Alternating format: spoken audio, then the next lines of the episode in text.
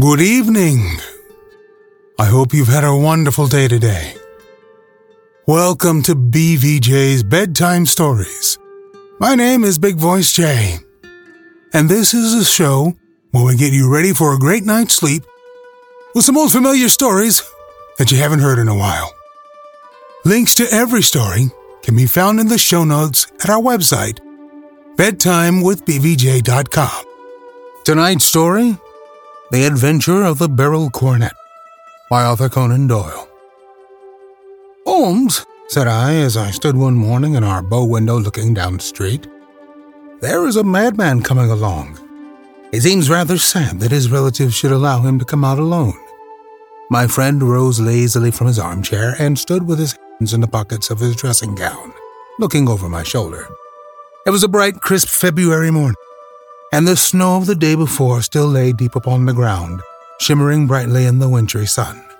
Down the center of Baker Street, it had been plowed into a brown, crumbly band by the traffic, but at either side and on the heaped up edges of the footpaths, it still lay as white as when it fell. The gray pavement had been cleaned and scraped, but was still dangerously slippery, so that there were fewer passengers than usual.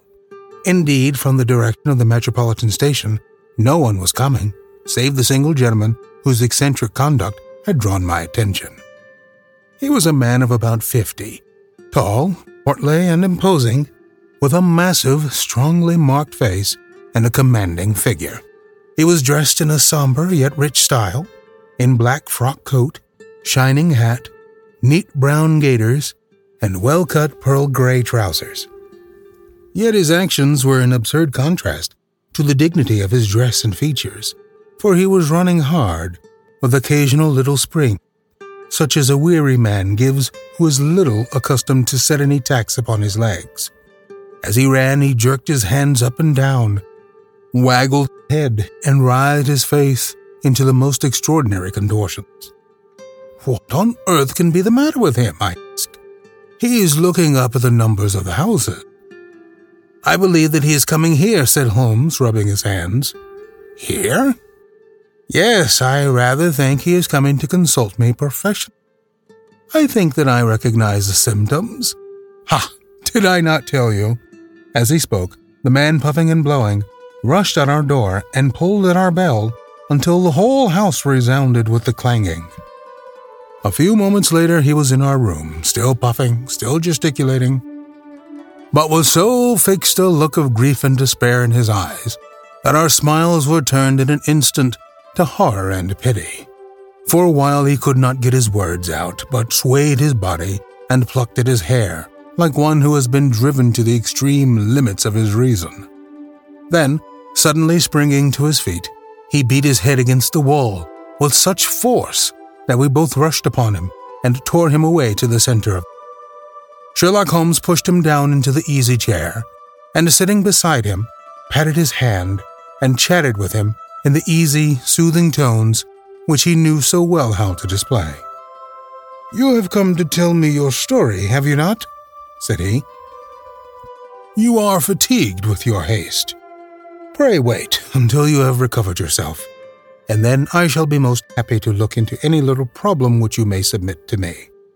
The man sat for a minute or more with a heaving chest, fighting against his emotion. Then he passed his handkerchief over his brow, set his lips tight, and turned his face towards us. No doubt you think me mad, said he. I see that you have had some great trouble, responded Holmes. God knows I have. A trouble which is enough to unseat my reason. So sudden and so terrible is it public disgrace I might have faced, although I am a man whose character has never yet borne a stain. Private affliction also is the lot of every man, but the two coming together, and in so frightful a form, have been enough to shake my very soul. Besides, it is not I alone. The very noblest in the land may suffer, unless some way may be found out of this horrible affair. Pray complete yourself, sir, said Holmes and let me have a clear account of who you are and what it is that has befallen you. My name, answered our visitor, is probably familiar to your ears. I am Alexander Holder, of the banking firm of Holder and Stevenson, of Threadneedle Street. The name was indeed well known to us as belonging to the senior partner in the second largest private banking concern in the City of London. Could have happened then to bring one of the foremost citizens of London to this most pitiable pass. We waited, all curiosity, until, with another effort, he braced himself to tell his. I feel that time is of value, said he. That is why I hastened when the police inspector suggested that I should secure your cooperation. I came to Baker Street by the underground and hurried from there on foot, for the cabs grow slow through this snow. That is why I was so out of breath, for I am a man who takes very little exercise. I feel better now, and I will put the facts before you as short, as clearly as I can. It is, of course, well known to you that in a successful banking business, as much depends upon our being able to find remunerative investments for our funds as upon our increasing our connection and the number of our deposits. One of our most lucrative means of laying out money is in the shape of loans, where the security is unimpeachable. We have done a great deal in this direction during the last few years, and there are many noble families to whom we have advanced large sums upon the security of their pictures, libraries, or plate. Yesterday morning I was seated in my office at the bank when a card was brought in to me by one of the clerks. I started when I saw the name, for it was that of none other than, well, perhaps even to you I had better say no more than that it was a name which is a household word all over the earth. The highest, noblest, most exalted names in England. I was overwhelmed by the honor and attempted, when he entered, to say so. But he plunged at once into business with the air of a man who wishes to hurry quickly through a disagreeable task. Mr. Holder, he, I have been informed that you are in the habit of advancing money. A firm does so when the security is good, I answered. It is absolutely essential to me, said he, that I should have fifty thousand pounds at once. I could, of course, borrow so trifling a sum ten times over from my friends, but I much prefer to make it a matter of business and to carry out that business myself. In my position, you can readily understand that it is unwise to place oneself under obligation. For how long, may I ask, do you want this sum? I asked. Next Monday I have a large sum due to me, and I shall then most certainly repay what you advance with whatever interest you think it right to charge. But it is very essential to me that the money should be paid at once.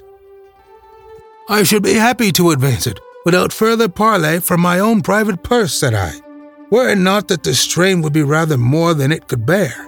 If, on the other hand, I am to do it in the name of the firm, and justice to my partner, I must insist that, even in your case, every business-like precaution should be taken. I should much prefer to have it so, said he, raising up a square black morocco case which he had laid beside his chair. You have doubtless heard of the Beryl coronet, one of the most precious public possessions of the empire, said I. Precisely. He opened the case, and there, embedded in soft flesh colored velvet, lay the magnificent piece of jewelry which he had named.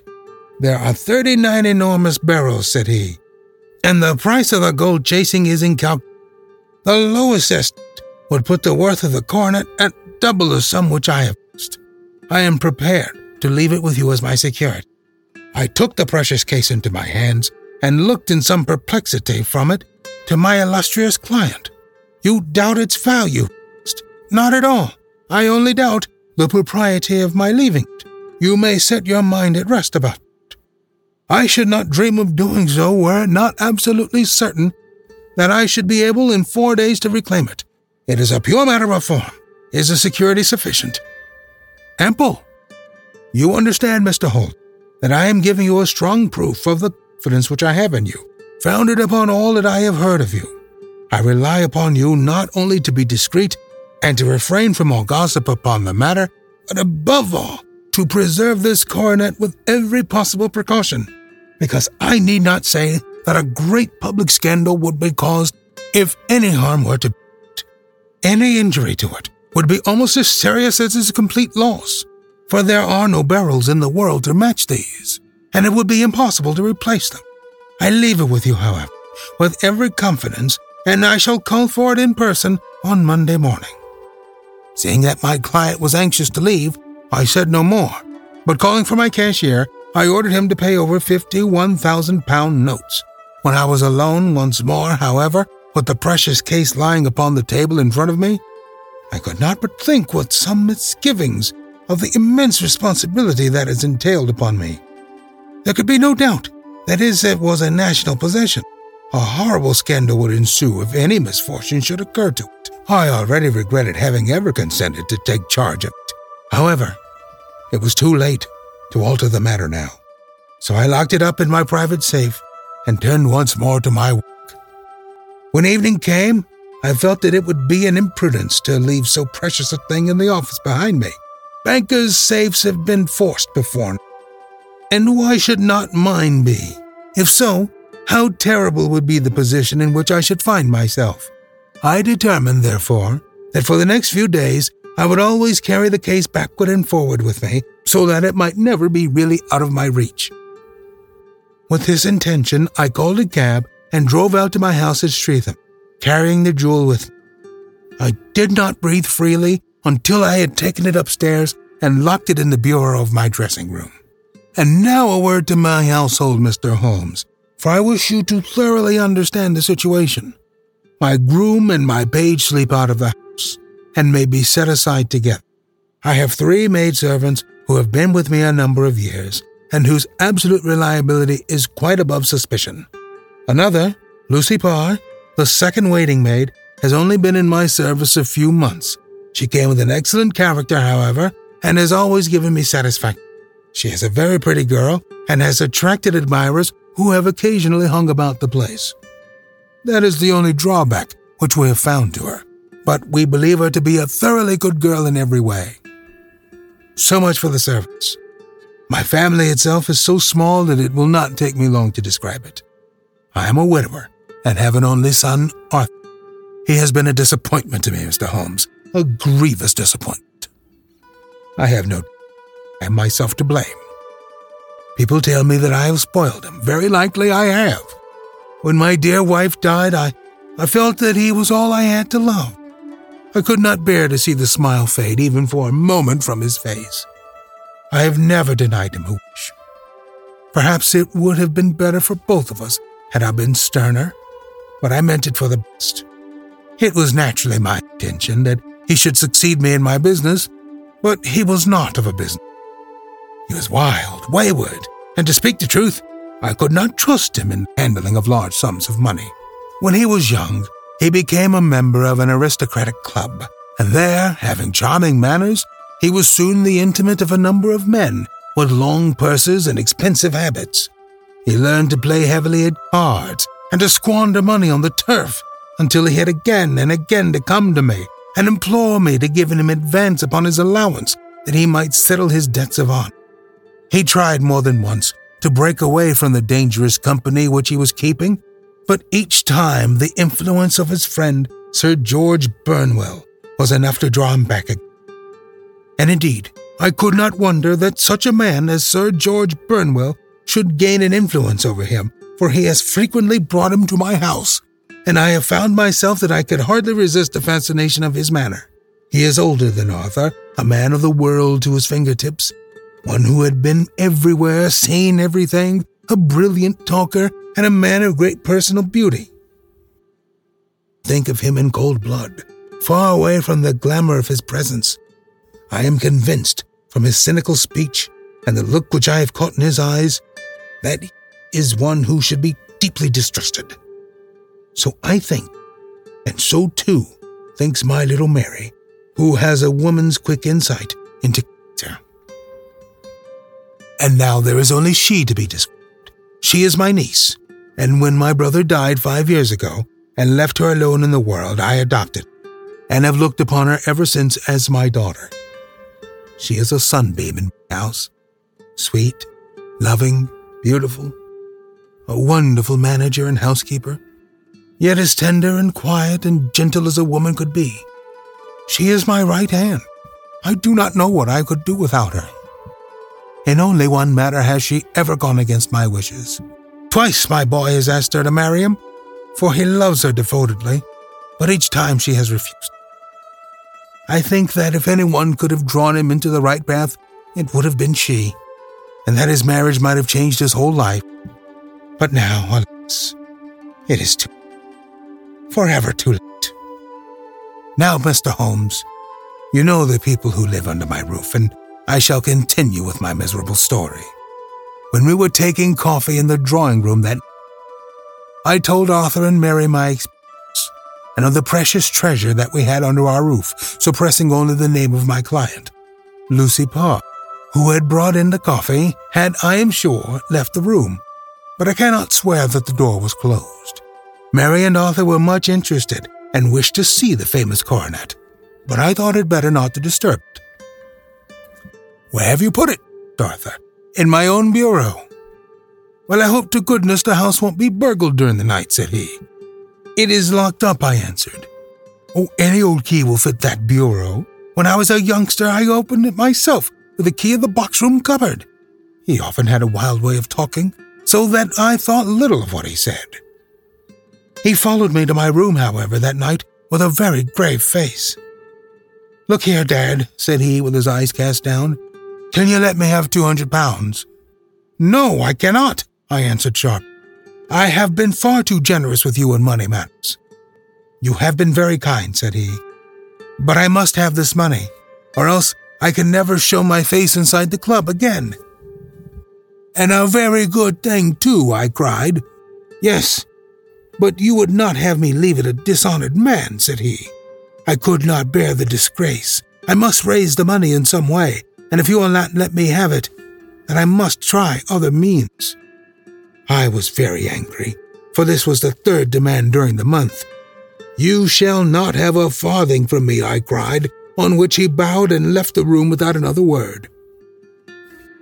When he was gone, I unlocked my bureau, made sure my treasure was safe, and locked then I started to go round the house to see that all was secure, a duty which I usually leave, but which I thought it well to perform myself that night. As I came down the stairs, I saw Mary herself at the side window of the hall, which she closed and fastened, approached. Tell me, Dad, said she, looking, I thought, a little disturbed. Did you give Lucy the maid leave to go out tonight? Certainly not. She just came in by the back door. I have no doubt that she has been only to the side gate to see someone, but I think that it is hardly safe and should be. Must speak to her in the morning, or I will if you prefer it. Are you sure that everything is fastened? Quite sure. Then good. I kissed her and went up to my bedroom again, where I was soon asleep. I am endeavoring to tell you everything, Mr. Holmes, which may have any bearing upon the case but I beg that you will question me upon any point which I don't make clear. On the contrary, your statement is singularly lucid. I come to a part of my story now in which I should wish to be particularly so. I am not a very heavy sleeper, and the anxiety in my mind tended, no doubt, to make me even less so than usual. About two in the morning, then, I was awakened by some sound in the house. It had ceased ere I was wide awake, but it had left an impression behind it as though a window had gently closed. I lay listening with all my ears. To my horror, there was a distinct sound of footsteps moving slowly in the next room. I slipped out of bed, all palpitating with fear, and peeped round the corner of my dressing room door. Arthur, I screamed, you villain, you thief! How dare you touch that coronet? The gas was half up as I had left it, and my unhappy boy, dressed only in his shirt and trousers, was standing beside the light, holding the coronet in his hands. He appeared to be wrenching or bending it with all his strength. At my cry, he dropped it from his grasp and turned as pale as death. I snatched it up and examined it. One of the gold corners, with three of the beryls in it, missing. You blackguard! I shouted beside myself with rage. You have destroyed it! You have dishonored me forever! Where are the jewels which you have stolen? Stolen? he cried. Yes, thief, I roared, shaking him by the shoulder. There are none missing. There cannot be any missing, said he. There are three missing, and you know where they are. Must I call you a liar as well as a thief? Did I not see you trying to tear off another piece? You have called me enough names, said he. I will not stand it any longer. I shall not say another word about this business since you have chosen to insult me. I will leave your house in the morning and make my own way in the world. You shall leave it in the hands of the police, I cried half mad with grief and rage. I shall have this matter probed to the bottom. You shall learn nothing, said he with a passion such as I should have not thought was in his nature. If you choose to call the police, let the police find what they can. By this time, the whole house was astir, for I had raised my voice in my anger. Mary was the first to rush into my room, and at the sight of the coronet and of Arthur's face, she read the whole story, and with a scream, fell down senseless on the ground. I sent the housemaid for the police and put the investigation into their hands at once. When the inspector and a constable entered the house, Arthur, who had stood sullenly with his arms folded, asked me whether it was my intention to charge him with theft. I answered that it had ceased to be a private matter, but was now a public one since the ruined coronet was national property. I was determined that the law should have its way in everything. At least, said he, you will not have me arrested at once. It would be to your advantage as well as mine if I might leave the house for five minutes. That you may get away, or perhaps that you may conceal what you have stolen, said I. And then, realizing the dreadful position in which I was placed, I implored him to remember that not only my honor, but that of one who was far greater than I was at stake, and that he threatened to raise a scandal which would convulse the nation. He might avert it all if he would but tell me what he had done with the three missing stones. You may as well face the matter, said I. You've been caught in the act, and no confessing could make your guilt heinous. If you but make such reparation as is in your power, by telling us where the beryls are, all shall be forgiven and forgotten. Keep your forgiveness for those who ask for it, he answered, turning away from me with a saw that he was too hardened for any words of mine to influence him. There was but one way for it. I called in the inspector and gave him into custody. A search was made at once, not only of his person, but of his room and of every portion of the house where he could possibly have concealed the gems, but no trace of them could be found. Nor would the wretched boy open his mouth for all our percussions and our threats. This morning he was removed to a cell, and I, after going through all the police formalities, have hurried round to you to implore you to use your skill in unraveling the matter. The police have overly confessed that they can at present make nothing of it. You may go to any expense which you think necessary. I have already offered a reward of thousand pounds. My God, what shall I do? I have lost my honor, my gems, and my son in one night. Oh, what shall I do? He put a hand on either side of his head and rocked himself to and fro droning to himself like a child whose grief has got beyond words. Sherlock Holmes sat silent for some few minutes, with his brows knitted and his eyes fixed upon the fire. Do you receive much company? he asked. None, save my partner with his family and an occasional friend of Arthur's. Sir George Burnwell has been there several times lately. No one else, I think. Do you go out much in society? Arthur does. Mary and I stay at home. We neither of us care for it. That is unusual in a young girl. She is of a quiet nature. Besides, she is not so very. She is four and twenty. This matter, from what you say, seems to have been a shock to her also. Terrible! She is even more afflicted than I. You have neither of you any doubt as to your son's guilt. How can we have when I saw him with my own eyes with the coronet in his hands? I hardly consider that conclusive proof. Was the remainder of the coronet at all injured? Yes, it was twisted. You don't think, then, that he might have been trying to straighten it? God bless you. You are doing what you can for him and for me but it is too heavy a task. What was he doing there at all? If his purpose were innocent, why did he not say so? Precisely. If it were guilty, why did he not invent a lie? His silence appears to me to cut both. There are several singular points about the case. What did the police think of the noise which awoke you from your sleep? They considered that it might be caused by Arthur's closing his bedroom door. A likely story. As if a man bent on felony would slam his doors to wake a household. What did they say then of the disappearance of these gems? They're still sounding the planking and probing the furniture in the hope of finding. Have they thought of looking outside? Yes, they have shown extraordinary energy. The whole garden has already been minutely. Now, my dear sir, said Holmes, is it not obvious to you now that this matter really strikes very much deeper than either you or the police were at least inclined to think? It appeared to you to be a simple case. To me, it seems exceedingly complex. Consider what is involved by your theory.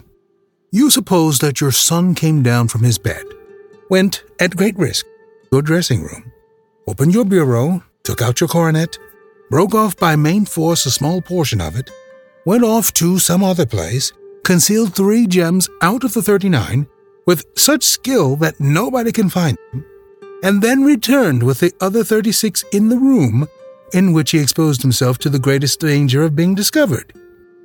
I ask you, is such a theory tenable? But what other is there? cried the banker, with a gesture of despair.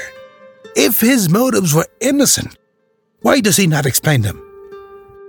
It is our task to find that out, replied Holmes. So now, if you please, Mr. Hope, we will set off for Streatham together and devote an hour to glancing a little more closely in the details. We'll, re- we'll continue our story on our next episode. Thank you so much for listening. Good night. Diamond Club hopes you have enjoyed this program.